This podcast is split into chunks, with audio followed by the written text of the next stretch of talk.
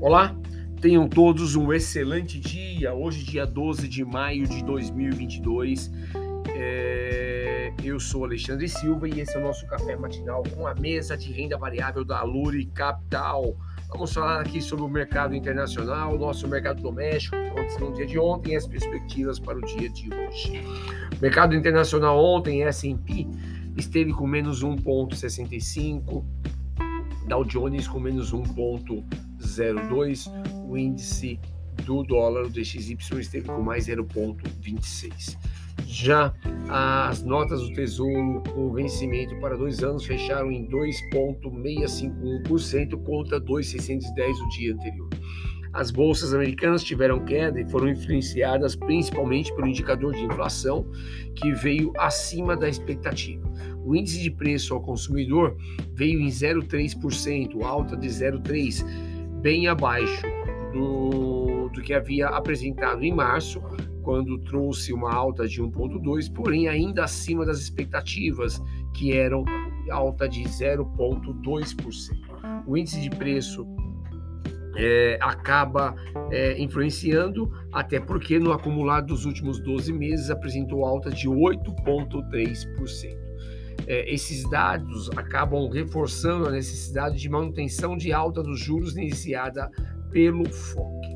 É, falando sobre o conflito lá no leste europeu, a Ucrânia ontem suspendeu o fluxo de parte das exportações russas de gás para, a Europa, é, o que impacta em um terço de todo é, o gás fornecido pela Rússia para países da Europa é, falando sobre a China, informações de que é, o lockdown imposto pelo governo começa a dar alguns resultados e isso obviamente trouxe é, alguns aspectos positivos para as commodities, principalmente minério de ferro no dia de ontem, tá bom? Neste momento, mercado futuro, S&P com menos 1,21, Nasdaq futuro com menos 1,78, SX XP 600, o índice europeu com menos 2,11 e o petróleo tipo Brent, esse com menos 1,78%. Então, o que, nós precisamos continuar tendo muita atenção no radar aí é a, os indicadores que vão formatando a questão da inflação americana. Hoje nós teremos aí o índice de preços ao produtor, daqui a pouco a gente fala sobre isso. Então, esses índices vão formando é, a figura sobre a inflação. Então, muita atenção sobre a inflação lá nos Estados Unidos, tá bom? Sobre o mercado doméstico, aqui no Brasil ontem tivemos uma alta de 1,25, o Ibov fechando a 104.396 pontos. A Bolsa Brasileira apresentou alta motivada pelas informações de possível diminuição do lockdown, fortalecendo assim a alta é, do minério e também pela alta do petróleo. Lockdown que nos referimos aqui, obviamente, é o lockdown imposto na China. É, destaque positivo para o setor de petróleo, Petro 4 teve alta de 3,48 e mineração Vale com alta de 4,17 depois de vários dias de queda. Tá?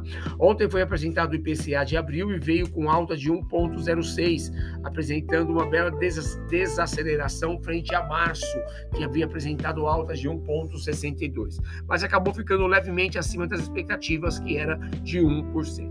O aspecto negativo desse dado foi a capilaridade do índice, a extensão dele de difusão em 78,25%, maior desde janeiro de 2013, em que apresentava 85,94 esse índice de difusão, ou seja, a inflação ela está disseminada em vários setores e isto não é bom.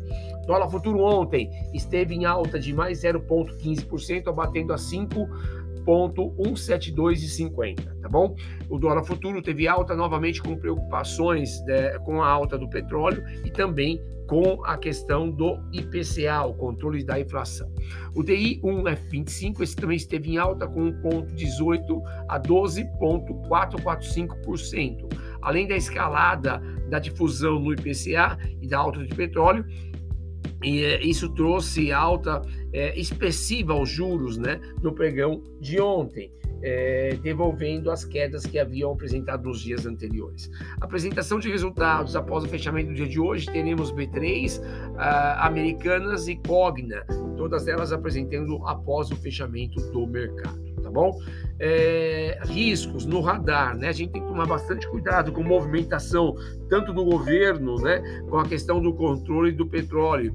Ontem o ministro das Minas e Energias, Bento Albuquerque, foi demitido e substituído por Adolfo Sachida, gerando comentários sobre uma possível intervenção na política de preços da Petrobras. Segundo líderes dos caminhoneiros, este foi, abre aspas, um movimento conjunto com o apoio de Guedes para tentar enquadrar os membros do governo no Conselho de Administração da Petrobras. Falando um pouquinho sobre o fluxo de capital estrangeiro, o fluxo de capital estrangeiro pelo canal B3 continua demonstrando saídas significativas. Na última segunda-feira, dia 9, saiu 235 milhões de reais. Lembrando que na sexta-feira já havia saído 914 milhões, tá?